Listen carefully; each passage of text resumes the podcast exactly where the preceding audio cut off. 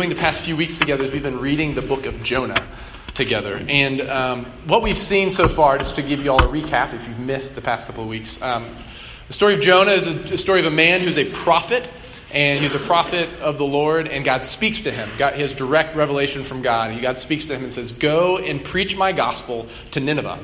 Nineveh was the capital of Assyria, which was the largest empire in the world. It was the, the global hegemonic superpower. There's a poli sci word for y'all. Um, capital of Assyria was Nineveh, and God called uh, Jonah to go and to preach God's grace, to call this, this nation to repentance. And um, not only were they the political enemy of Israel, they're also racial outsiders. The Jews were an ethnic group, and God is saying to Jonah, My grace isn't just for people who are ethnically Jewish. My grace is for the whole world, all races. And the response of all the prophets in the Old Testament when they hear God call them, the response is, Here I am, send me. But Jonah's response was to run away. And so, why? Why does Jonah run away? Well, he, run, he runs away because of fear. Um, he runs away because of racism. He doesn't want God's grace to go to someone who's not like him. Um, he doesn't believe the message that he's called to proclaim. He doesn't believe God's grace. He doesn't understand that his standing with God has nothing to do with his own effort, nothing to do with his race or his performance or his goodness, his morality, his religiousness, none of it. So he gets on a boat and uh, he sails for Tarshish, which is um, this city in Spain. So he's told to go Nineveh, which is due east, and instead he goes to Tarshish, which is due west. To, literally to the ends of the earth, he goes to flee from God's presence. The Lord sends a storm. Jonah agrees to be thrown overboard, and then the storm stops. And that's where we are tonight, as Jonah is sinking into the Mediterranean Sea, and God provides a fish to save Jonah. I just want to say this is not a story about a fish.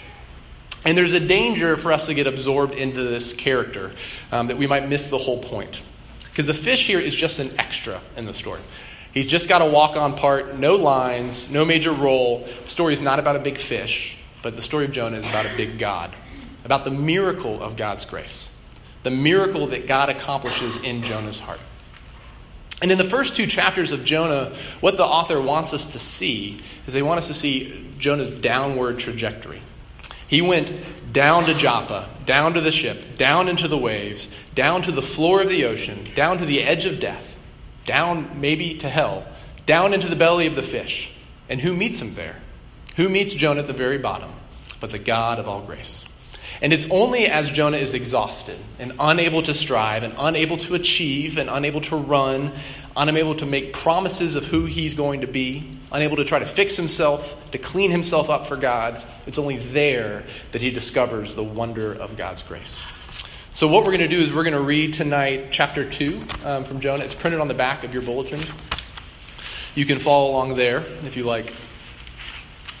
This is God's word for us tonight. It is completely true, and He gives it to us in love. And the Lord appointed a great fish to swallow up Jonah. And Jonah was in the belly of the fish three days and three nights.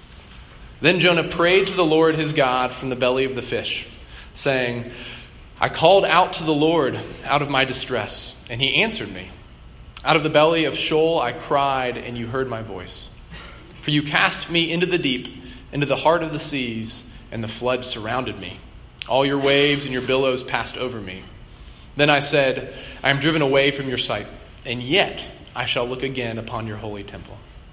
The waters closed and over me to take my life. The deep surrounded me. Weeds were wrapped about my head at the roots of the mountains. I went down to the land whose bars closed upon me forever. And yet you brought up my life from the pit, O Lord my God. When my life was fainting away, I remembered the Lord, and my prayer came to you into your holy temple. Those who pay regard to vain idols forsake their hope of steadfast love. But I, with the voice of thanksgiving, will sacrifice to you. What I have vowed, I will pay. Salvation belongs to the Lord. And the Lord spoke to the fish, and it vomited Jonah out upon the dry land. This is the word of the Lord. So, um, Super Bowl was on Sunday. I'm sure many of you watched it. It was either a great game with a good halftime show or a great Justin Timberlake concert with football on either side, depending on who you are in this room, right?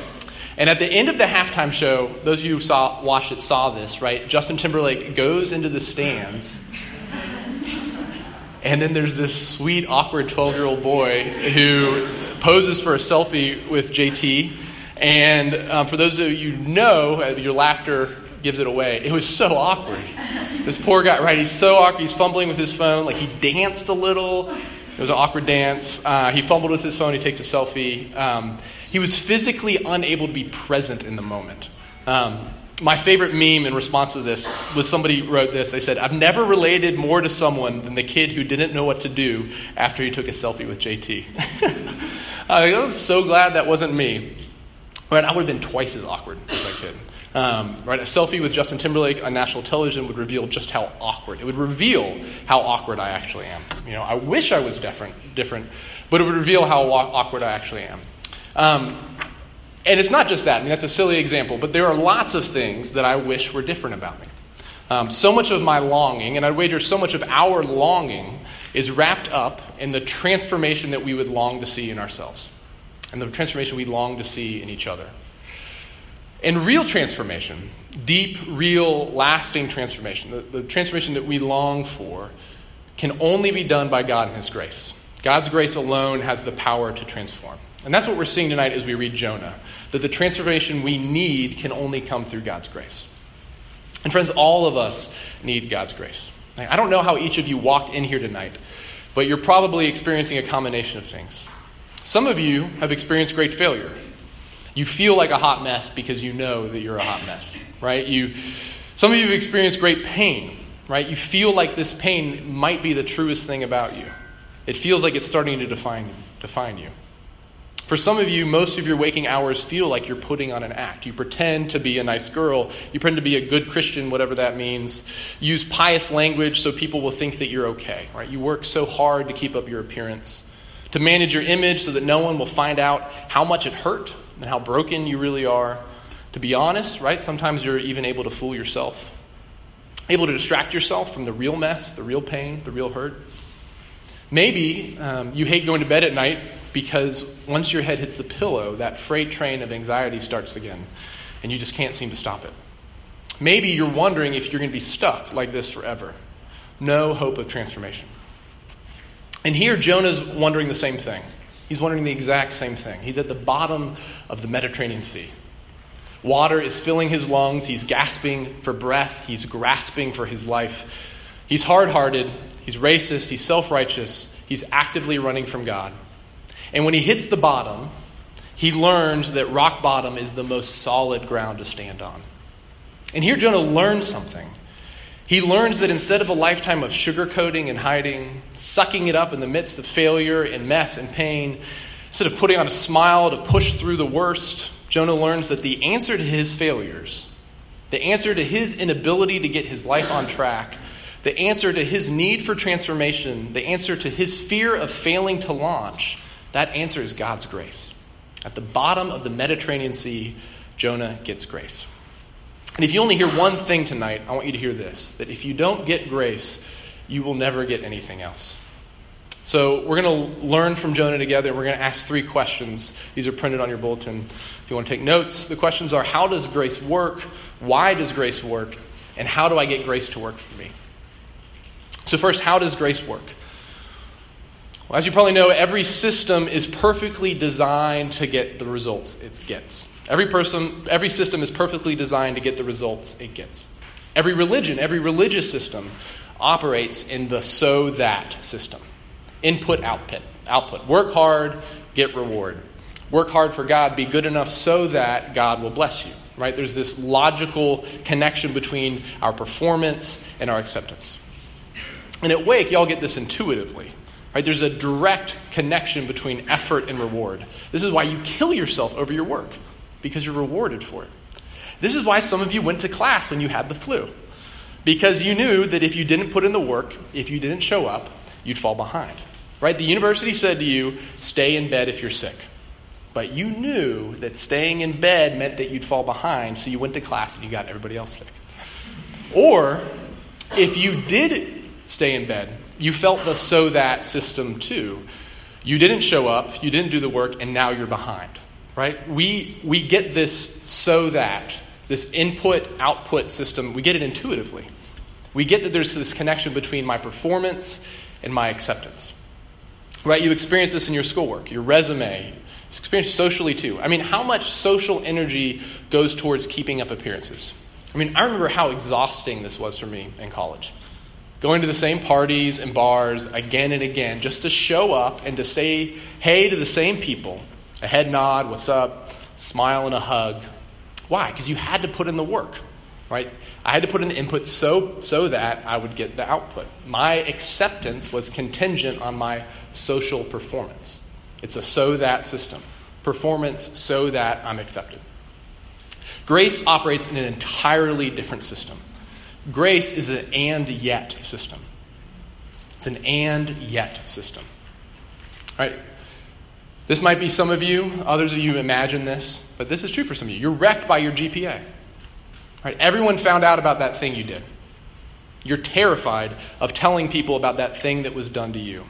You failed, you keep failing, you can't get out of the mess. Read verses 5 and 6 with me. Look at this. The waters closed in over me to take my life. The deep surrounded me. Weeds were wrapped around my head at the roots of the mountains. I went down to the land whose bars closed upon me forever. Here's Jonah. He's at the bottom of the sea. His lungs have emptied, darkness surrounding him. He's folded into the water. It's closed and over him. It's like a casket lid closing on him. Weeds wrapped around his head, tangled beyond untangling, bottom of the ocean. Have you been here? Maybe you're here tonight. Look at verse 6 with me. Look at this. It says, And yet, and yet, you brought up my life from the pit, O Lord my God. Jonah understands the system of grace. With God, it's not so that, it's and yet. And when you've train wrecked your life, or when someone else has train wrecked you, God, grace is God's and yet to you. Grace is the direct opposite of getting what you deserve. It's the opposite of getting what you've earned. We've got Jonah, this hard hearted fugitive, grasping for breath, grasping for life at the bottom of the Mediterranean Sea. He's there because of his willful, deliberate persistence, defiance of God's command, because he's despised God's grace to the Assyrians. When he couldn't get any lower, and yet God. And this is everywhere in the Bible. In Ephesians 2 4, it says, You were dead in your sin, but God. And yet, God, being rich in his mercy because of his great love, made us alive together with Christ. By grace you've been saved. Romans 6 23, For the wages of sin is death, but, and yet, the free gift of God is eternal life in Christ Jesus our Lord. Jonah's at the end of his rope. He's dead on the ocean floor, and yet, God, being rich in mercy because of his great love, gives him the free gift of eternal life in Christ Jesus. It's by grace he's been saved. See, Jonah is showing us you can't earn your way to God. You can't be good enough for God, you're kind enough or smart enough. That's that. That's the, to try that, to try to be good enough for God is actually blasphemous. Because self reliance is the opposite of God's grace. Relying on yourself is to oppose God's grace. Even if you're good at relying on yourself, it's to oppose God's grace. Um, so, a great movie about six years ago now, Dark Knight Rises in the Christopher Nolan Batman trilogy. Um, in this movie, Batman is thrown into a prison. Um, if you haven't seen the scene, he's, he's thrown into this prison that's basically at the bottom of this giant well. And this prison is hell on earth. He's down in this well, and all the prisoners can see the sunlight overhead. And they talk about how it's a hope that actually destroys men's souls because they can see the sunlight, but they can never actually climb out. So Bruce Wayne is dropped in, his body's broken because of the fall, and then he spends months recovering, getting strong again. And then finally, he gets up the, the willpower, the courage to climb out, which only one person had ever done before. He climbs out with no rope. And right, he climbs up because of his anger, because he's Batman, and he goes back and does what Batman does. So, this is a picture of the so that system, right? We watch this sort of thing and we think this is how we should deal with our problems, right? This is how the world teaches us to, do, to deal with our problems.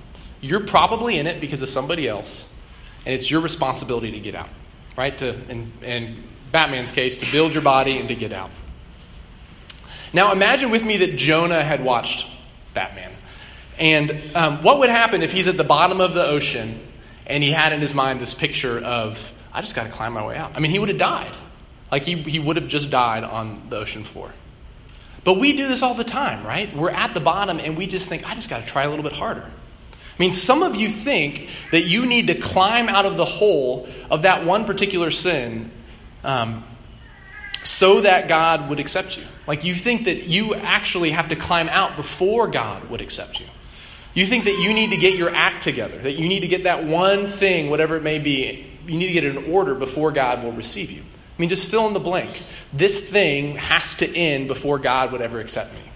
Whether it's um, you keep going back to pornography, or um, drinking and hooking up, or your depression, or your bitterness, or your vanity, your lying, your, your running away, cheating, your greed, your gossiping, um, the fact that you've been abused, the, the, maybe that you're a restless control freak. Maybe it's this unending anxiety that you can't turn it off.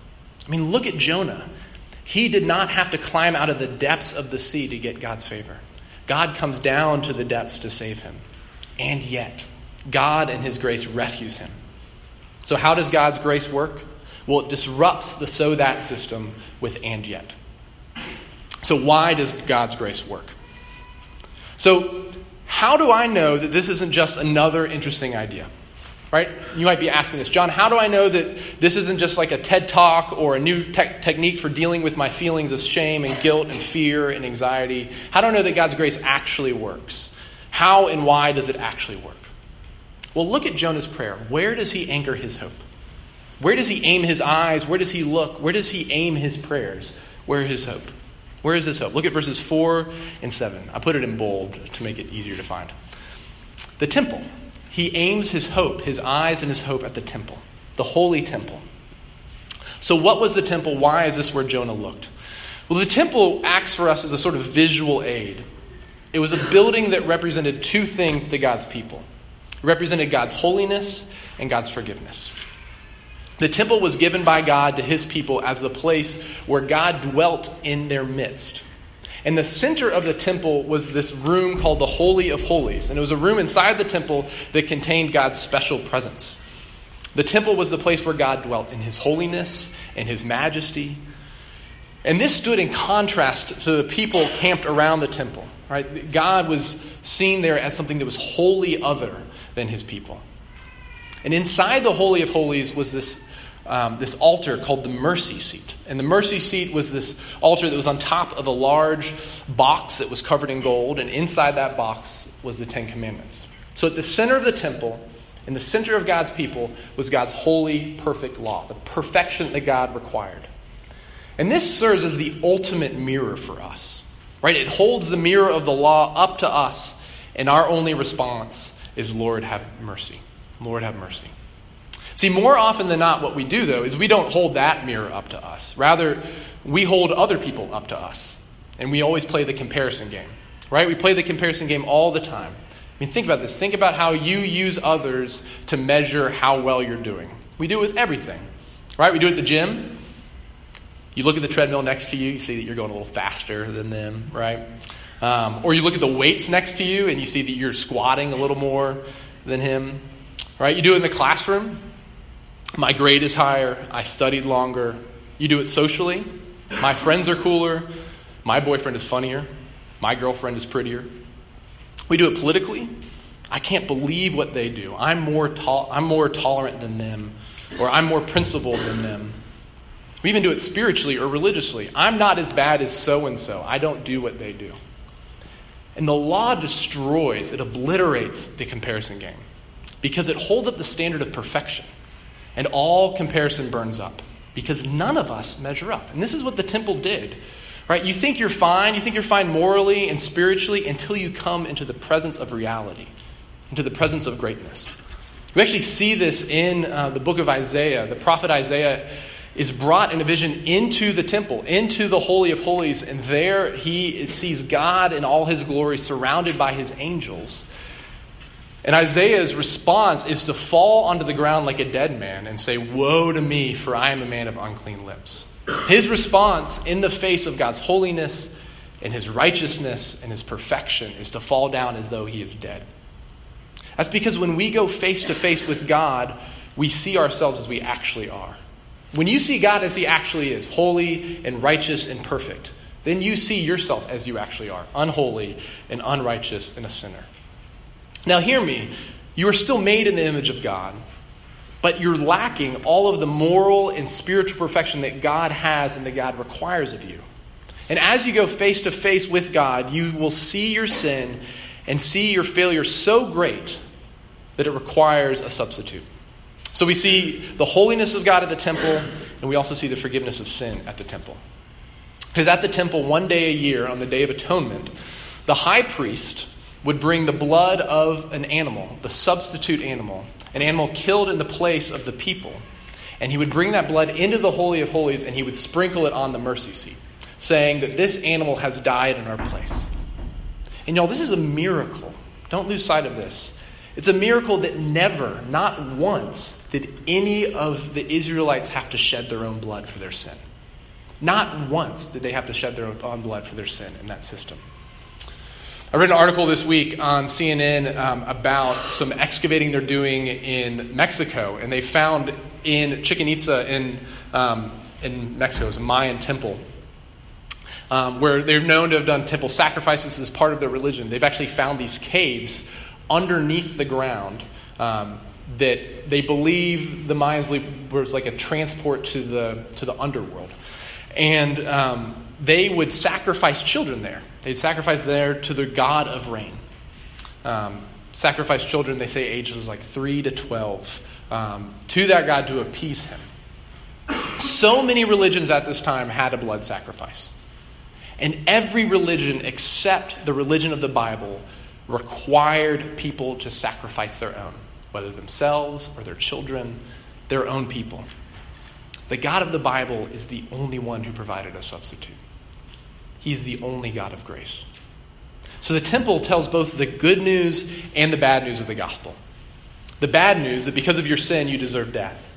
You're guilty of cosmic treason, right? Your sin is treason against the God who created heaven and earth. But it also tells the good news that God accepts a substitute sacrifice on your behalf and forgives your sin. Instead of cosmic punishment, God offers cosmic hospitality. His justice is discharged on the substitute so that you can be welcomed into his loving embrace. So, why does grace work? Because Jesus is the fulfillment of the temple. He lived the perfect life that we cannot live, and he died the death that we deserve, so that in him we might have life with God the forgiveness of sins, life with the Father in joy and peace and eternal life, life in God. We might have freedom. We're going to sing a song after this, and one of the lines is this it says, Upward I look, and I see him there who made an end to all my sin. Because the sinless Savior died, my sinful soul is counted free. For God the just is satisfied to look on him and pardon me. God the just is satisfied to look on him and to pardon me. What does this mean? It means that Jesus pleads justice and not mercy. If you are a lawyer in a courtroom pleading for mercy, you know that your client is guilty, um, he doesn't have a case, you're saying to the judge, Do you have it in your heart to have mercy? That's so different than a lawyer pleading justice, pleading that the justice is done. Jesus has the perfect record and has paid the full, pen- the full payment for your sin. So if you want grace to work in your life, you must see this. God receives you not because of what's in your heart, but because of what's in His heart. So, for those of you who are crushing it right now grades, resume, internship, job, relationships you need to hear this. You can't earn God's grace. And for those of you who are being crushed by your grades, your resume, or lack thereof, no internship, no job, failure in relationships, you need to hear this. You are never so bad that you are beyond God's grace. That's why we must say what Jonah says in verse 6 and verse 4 I've been banished, and yet I will look to your temple. I want you all to hear me clearly on this. Grace isn't just wishful thinking, it's anchored in the historical reality of the death and resurrection of Jesus Christ. The certainty that you need, the anchor that your soul aches for, is found in the death and the resurrection of Jesus. So, the questions we've answered how does grace work?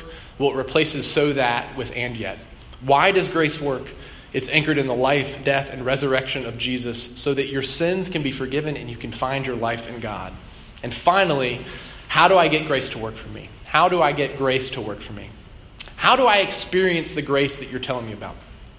Well, look at verse 7 with me. Look at this. He says, When my life was fainting away, I remembered the Lord. I remembered the Lord, and my prayer came to you into your holy temple. Jonah experiences God's grace as he remembers the Lord. He meditates on God. He meditates on God's attributes, his holiness and his righteousness, his love, his compassion, his forgiveness of sins. Just like we sang in Psalm 46, Jonah remembers the Lord. He was still and he knew that he is God. And remembering the Lord led him to say what he said in verses 8 and 9 that grace flows freely to those who destroy their idols. Grace flows freely to those that destroy their idols. What are idols? Idols are good things that we make into ultimate things. Idolatry is when you take your achievement or your grades or your social circle and you have them tell you who you are. That's idolatry. Idolatry is when you look at your relationships or your religion or your reputation or your image or your resume as a thing to tell you who you are, as a thing to give you your worth. That's idolatry. And Jonah is saying, it's when I turned from my idols that the flood of God's unending grace opened up for me. It's when I forgot my idols and I remembered the Lord and His grace that the heavens opened and freed me from the depths of fear and guilt and shame. A pastor I know um, tells a story about a guy that he knew who, when he was in his 20s, was an incredible athlete. He was an incredible athlete in college. Um, he was just one of those well-rounded guys. You know, he was involved in his campus ministry. He was well liked. He led Bible studies, and then he got Hodgkin's, which is a cure, which is curable, but it's still a really rough road of cancer treatment. And as he went through chemo, he lost everything: his health. Many of his friends left him. And he was in the hospital one night and was trying to walk from his bed to the bathroom, and he just collapsed. His body was so weak. And he said that there, lying on the floor, unable to even get to the toilet, he said he got it. Right? He was leading no Bible studies. He had not felt like praying in months. He was doing nothing for Jesus. And on the floor, in his own weakness, he said he got it. He said, I got grace. I was helpless, and I realized God loved me just the same as I was on the floor, unable to do anything for God. To this day, this man will tell you that he thanks God for his Hodgkin's. And that's what Jonah is saying. He's saying it's when I was still and at the bottom, that's when I remembered the Lord. And the weight lifted off of my shoulders. My chains fell off. My heart was free. I rose, went forth, and followed thee. So, how do you get God's grace to work for you? Jerome, who was an early church father, um, he lived about the fourth to fifth century. He had a dream one night in which Jesus visited him. And in the dream, Jerome collected all of his money and he offered it to Jesus as a gift. And Jesus said, I don't want your money. So Jerome, in his dream, he rounds up all of his possessions and he tries to give them to Jesus. And Jesus responds, I don't want your possessions. And then Jerome turns to Christ and asks, Well, what can I give you? What do you want? And Jesus simply replies, Give me your sins. That's what I came for. I came to take away your sins. So, the question for you tonight would you give Jesus your sins? Because he is full of grace for you. Let's pray. Our Lord Jesus, we thank you that you are the God of all grace. And we thank you for the work that you did in Jonah's life and the testimony that is to us to show us that um, there is grace for us. Um, even if we are at the bottom um, of the pit, if we're at the end of the rope. Lord, I pray for my friends here tonight, those who are in that place, would you meet them? Uh, meet them by your grace, that they might know your compassion and love and be lifted up. We pray this in Jesus' name. Amen.